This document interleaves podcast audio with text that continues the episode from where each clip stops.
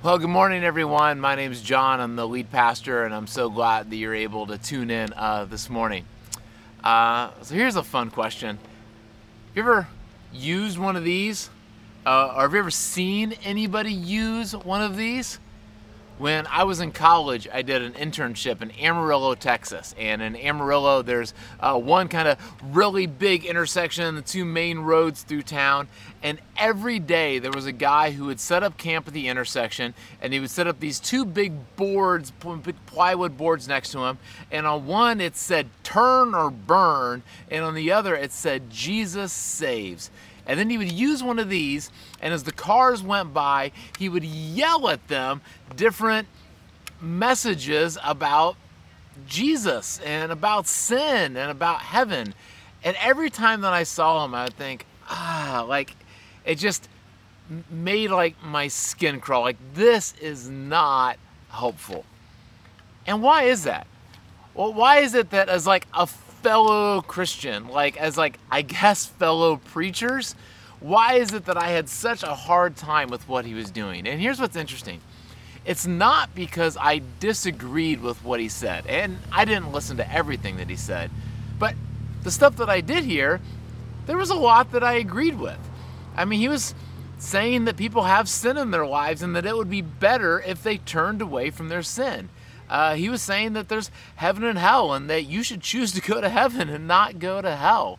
Uh, he was saying that ultimately the way in which we can be saved is through Jesus. Th- those are all good things, things that I agree with. The problem wasn't what he was saying, it's how he was saying it. Uh, another time, uh, my uh, brother in law, he's a pastor as well, and he grew up uh, not as a Christian and his first time he ever encountered someone who claimed to be a Christian, he was at a, fair and he's like nine, ten years old. And this guy kind of like motioned for him to come over, like, hey, kid, come here. Uh, hey, you want to look in this box? And brother was like, yeah, I guess I'll look in your box. How creepy is that? And my brother went and the guy opened the box, and inside there was a fake human dead head. And the guy again started yelling at him, like, that's to be you someday. You're to be dead. And do you know where you're to go? You're to be in heaven or hell when you die. I mean, how, like, weird and creepy is that? And, and again, it's, it's not necessarily that what he said was wrong. I mean, someday, I hope not for a very long time, my, my brother in law will die and he will spend eternity somewhere. That's all true. The problem wasn't what he said, it was how he said it. Because here's what all of us know is that it's possible to say something that is true, to say something that is right, to say something that we even believe is helpful, but the way in which we are saying it is so off-putting that it just it comes off as wrong. Remember I read a marriage book once and it had this piece of advice that it's possible to be 100% right but yet be wrong at the top of your lungs. Have you ever experienced that? Where maybe it was a, mom or a dad or a boss or a, spouse, a friend, and someone like, I mean, looking back, you even kind of hate to admit that there was some truth in it and that they were right. Like, but like what they said, like, might have had some truth, might have been right, but it offended you so much, not because it was true or right, but it was because they said it in such a angry, judgmental, mean, off putting way. And isn't that so like true sometimes of churches? And so what what we've wanted to do as a church, kind of one of the big heartbeats of our church for the last 7 years, is that we want to be a church that talks about truth.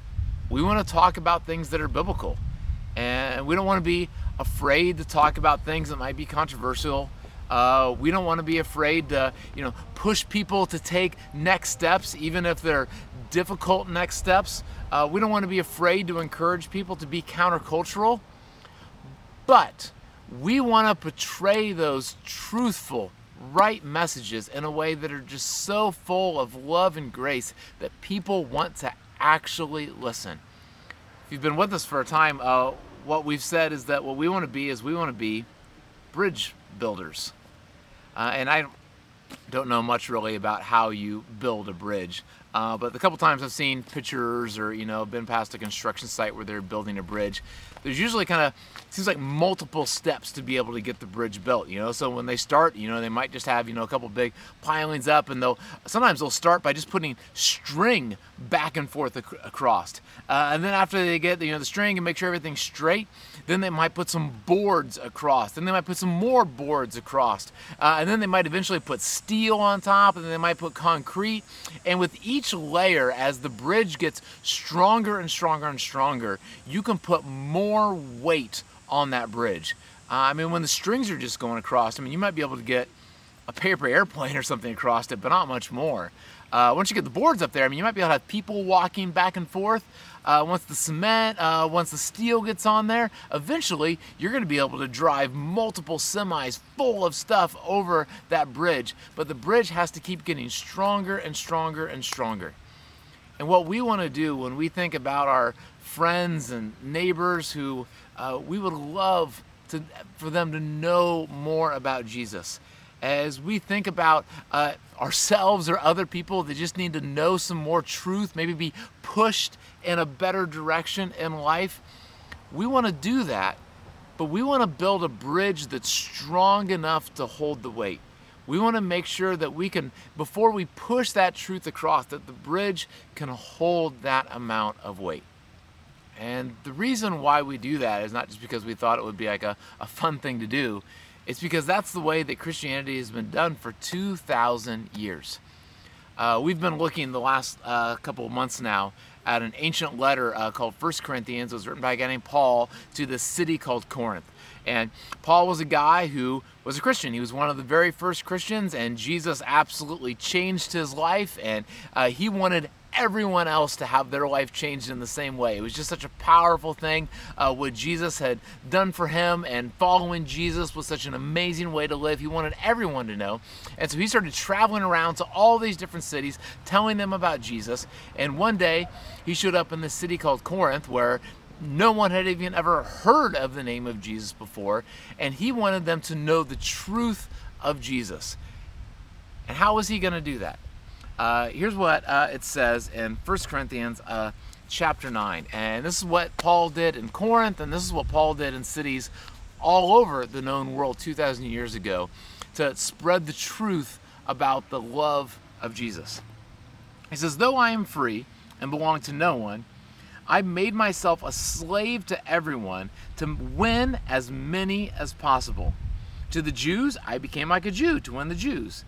To those under the law, I became like one under the law, so as to win those under the law.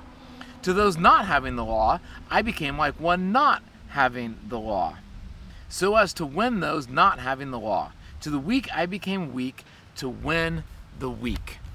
Uh, so Paul would show up in these cities, Corinth and other cities, and oftentimes what he would find is that there would be at least a, a couple different groups in this in these cities, and oftentimes there was a group of Jewish people. Uh, Paul very much understood this world. He, he grew up in a Jewish world. Uh, he, he, was going to be a Jewish leader uh, someday. I mean, he knew all about the Jewish rules. And so the Jewish people, they were all about following a very set group of rules, starting with Moses and the Ten Commandments, but then 613 other rules. The Jews had all kinds of rules that they needed to follow, and they encompassed really every section of your life. I mean, there was rules about you know how you had to have your hair and the clothes that you could wear and the uh, things that you could eat and the things that you couldn't eat and the uh, places you were supposed to go and not go. You know, there was just so many rules of how you were supposed to live your life. And so Paul would present to this group of Jewish people who believed that it was imperative that you follow all of these rules if you wanted to be right with God. Uh, and Paul didn't believe that anymore. Uh, Paul believed that with the message of Jesus, that we don't earn God's love for us, that we don't earn God's salvation, that it's not about the things that we do, it's all about what Jesus has already done for us. And therefore, we don't need to follow all those rules anymore. And Paul absolutely believed that. But what Paul also knew is that if I go in and start talking to this Jewish group of people, and you know I'm walking in, you know, wearing you know whatever kind of you know mixed fibered clothes, you know, if I'm eating a bacon sandwich, and uh, if I'm going out and doing lots of work on the Sabbath, I'm gonna offend them so much they're never gonna listen to what I'm gonna say because those rules are so important to them. Uh, I'll tell you how far this went. Uh, there was a a traveling companion, a fellow preacher of Paul named Timothy. And Paul and Timothy were going to go to a village where Paul knew there was going to be a lot of very Orthodox Jewish people who these rules were very, very important. And Timothy was going to come with, but Timothy uh, wasn't Jewish, or he's kind of half Jewish, and he wasn't circumcised yet. So Paul said, Hey, it's going to be a big deal to them that you're not circumcised. And like, no matter what else we say, no matter how good, no matter how true it is, like, they're just not going to be able to get past that. And so, would you consider getting circumcised, even though you don't have to, just so that they'll better hear the message that we want to present? And Timothy did it. Uh, I'll tell you an example of this from my own life where uh, I actually uh, blew it, uh, where I, I didn't do a good job of this. Uh, my first uh, kind of full time ministry job. I was 22 years old and I was the youth minister at a church. And uh, while I was youth minister, uh, I had a friend who lived in New York City and I went to go visit him for the weekend. And we got this crazy idea that while we were down in New York City that we were both going to get piercings. And so he got his lip pierced, which looked like it hurt a whole lot. And I got my eyebrow pierced. I just thought it was, I was 22 and I just thought it would be cool. Uh, and came back and went to work uh, and came to church the next Sunday uh, doing my job as a minister. And there was some of the parents in the church that were just so off put that this minister would have an eyebrow ring. And they just thought that was horrible. And they were you know threatening and some of them did take their kids out of the ministry because they just thought that that was just not okay and not right. And i mean i, I had every right. It's it's fine biblically if you want to get an eyebrow ring if you want but was it worth it to have this stupid thing in my eye if it was to make some kids not be able to hear about the message of Jesus? And Paul said, hey, when I, when I went and spoke to groups that were more conservative, when I went to spoke to groups that had more rules, I followed their rules even though I didn't have to. And I don't know what that might look like for you.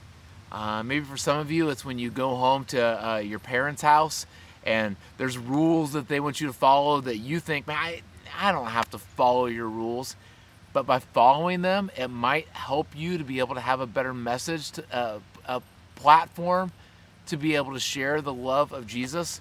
Maybe it's with uh, a sibling, maybe it's with a coworker, um, maybe in crazy times of COVID 19. Maybe it's taking extra precautions of, you know, wearing a, a mask all the time, even if you're you know, big distances away. Uh, maybe it's taking extra precautions to wash your hands even more, to get tested, to do whatever you can to help follow rules that are going to make people feel as comfortable as possible. Uh, then on the other side, uh, another group that would often be in these uh, places that Paul would go was uh, the Gentiles. And the, uh, the Gentiles, uh, this kind of Greek and Roman audience, did not have all of the Jewish rules. Uh, especially, they didn't have as many rules when it came to what you could wear. Uh, so they would often wear, you know, not head coverings. Uh, women would wear jewelry. Uh, men would have longer hair. they didn't have rules about what you could eat. And so, you know, they're eating all kinds of food with meat with blood in it and pork and all kinds of stuff didn't have as many rules about what you could drink and not drink. And so oftentimes you can imagine that in these Gentile audiences, it's just like a much more kind of like crazy, rowdy kind of party bunch. Uh, I think maybe one of the biggest kind of indicators of this, and this isn't even necessarily a, a, Gentile audience, but you often saw this when Jesus was on earth, is that you had the religious leaders, and the kind of the more religious you were, the, the kind of the more holy you were supposed to live all of the time, uh, which is a good thing. Uh, and then you had other people that were the sinners. And there was this thought that if you're like on the, the holy righteous side, then you're supposed to spend as little time with kind of the sinners as possible. Uh, and I get that. I said before, I grew up in a youth group and we had a motto that we don't drink, swear, or chew, or go with girls who do. Uh, you know, so there's things that you're not supposed to do, bad things, and you're supposed to stay away from those things yourself. But you're not even supposed to spend time with people. You're not even supposed to go to those kind of places. And one of the regular critiques of the religious leaders of Jesus was that he was always hanging out with people that drank and swore and chew, and he was always going to the parties. Uh, and they called him a friend of sinners, and they called him a, a, a drunkard. Uh, and the idea was that Jesus wasn't just at these parties, but he was like enjoying himself. I mean, he was on the dance floor, he was eating the food, he was having the drinks, he was having, he was spending important time with these people. And Paul said, man, when I was with the, the Gentiles, like I went to their parties too. Uh, I went and spent time with them doing the things that they were doing. Uh, again, this like obviously had limits. Uh, Jesus wasn't getting like trashed with people. We know that. Uh, Paul in Corinth wasn't going off with people to the pagan temples and you know sleeping with temple prostitutes. You know there was uh, obviously lines here. But there were things that, like, maybe sometimes religious people make as things that are essential that really aren't at all, that are fine for us. We have the freedom to do. And Paul said, when I'm with them, uh, I went and I, I enjoyed that freedom so that I could build a relationship with them and win them. Uh, example of that for me, uh, when Ash and I got married, uh, we lived in an apartment complex, and it was an apartment complex where it kind of had like shared hallway, and so like our uh, our door and our neighbor's door were like in the same hallway, and uh, we got to know them uh, a little bit. And I noticed that every Sunday night they would have just all kinds of people that would come over to their apartment, and it was just loud and rowdy, and they were just having a big party over there. And I I asked him, I was like, well, what's going on there Sunday night? I see you guys having all these friends over. And he's like, oh, he found out I was a pastor, and that's always weird. People treat you weird when they find out that you're a pastor. And uh, so he was like, yeah, we, we do this like, you know, poker night, and uh, we come over and eat food and have drinks. And, you know, I'm sorry if we were, you know, being too loud for you guys. And I was like, actually, like, I would love to come over some Sunday night. I mean, I don't want to like impose, but like if you're ever looking for like an extra player, like I would love to come over and play. Uh, and part of that, you know, full disclosure, is because I really do like to play cards. But I also knew that that would be the best way for me to build a relationship with him. Uh, me just cold inviting him to church. Uh, we had a small group that met in uh, our living room, and to make that the first invite, I mean, we would probably eventually get there. But me going into his world with his friends was going to open the door where we could have bigger and better conversations later on. And that's been what we've been trying to do as a church for seven years now. Uh, here's how Paul uh, ends uh, this part. He says, I have become all things to all people, so that by all possible means I might save some. I do this all for the sake of the gospel, that I may share in its blessings. Says that when it comes to helping people understand who Jesus is, like I, I'm willing to like get out of my comfort zone. I'm willing to do whatever it takes to be able to help reach people, to build bridges to folks. And that's what we want to do. And again, this isn't a, a new thing in uh, Christianity. Uh, you might have heard the term missionary before, and uh, all around the world, uh, there's folks who will move into villages that they've never been to before, and they will try to share the message of Jesus. And oftentimes, what they will do when they go to these villages is they don't come in and just start like you know yelling at people about Jesus. They will come in and they will take a lot of time. Uh, they will learn the language because I mean, if you start telling them about Jesus in English and they don't know English, that's not going to be very effective.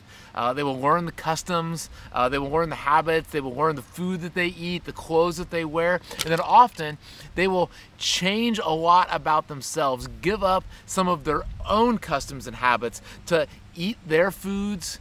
To, to wear their clothes, to live in the kind of housing that they live in, so that they can build a bigger relationship so they have a better kind of bridge to be able to share about Jesus. And that's what we want to do. Uh, we've used a, an acronym before that uh, we stole from a guy named uh, Richard Foster, and uh, sorry, um, Michael Frost uh, is the guy who uh, came up with this, and, and we call it the, this, the BLESS acronym. That what we want to do is we want to bless the people around us, and what it stands for is that we want to first begin with prayer. just start praying for the people in our lives, praying for your neighbors, praying for your friends, praying for your family. then we want to listen to them. Listen to what's going on in their life. Uh, listen to how things are. Uh, and then we want to find ways to eat with them, which is a little harder uh, in COVID, but it's still possible if you're creative. Then we want to find ways to serve them. And then finally, we want to look for ways that we can share our story of how Jesus has changed our life.